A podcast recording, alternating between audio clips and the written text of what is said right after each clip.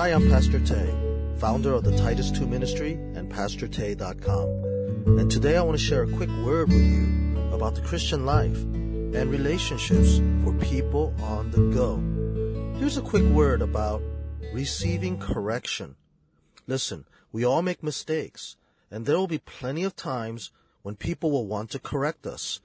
Sometimes their motives will be impure, as they just want to confront and condemn. But there'll be many times when their intention is good, as they really want to help us. Now, it will take wisdom on your part to know their good intention and to respond in a godly way.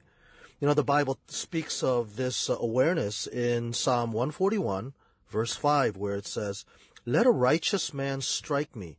It is kindness. Let him rebuke me. It is oil on my head. My head will not refuse it. You know, this verse speaks of strong maneuvers such as striking and rebuking. But this verse credits you with the wisdom to know the difference between good intentions and bad ones.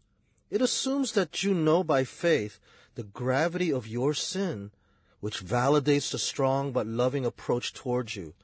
And it assumes that you will receive it well, knowing that the person is speaking as a righteous man who has your benefit in mind. In fact, if you have this wisdom to receive this loving correction, you actually realize that the word of exhortation is really from the Lord Himself. For it is God who sends people with a message for you, and that it really is God Himself who desires that you grow from this strong conversation. And so, you are to receive the correction as oil on your head. Psalm 141 verse 5. Such an anointing with oil is considered to be a blessing. Actually, it is a blessing, right? To have such caring friends who are not afraid to speak the hard truth to you in love. And it is a blessing, a spiritual growth that comes from such correction. So today, uh, take time to process the correction. Don't be so defensive. Don't be so emotional. And don't overreact. In fact, your godly reaction will lead to your spiritual growth. And that was the original plan in correcting you, right?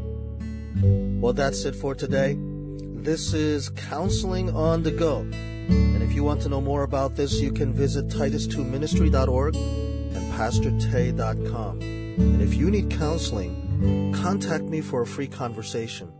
Tell me your story, and I will listen. Gotta go.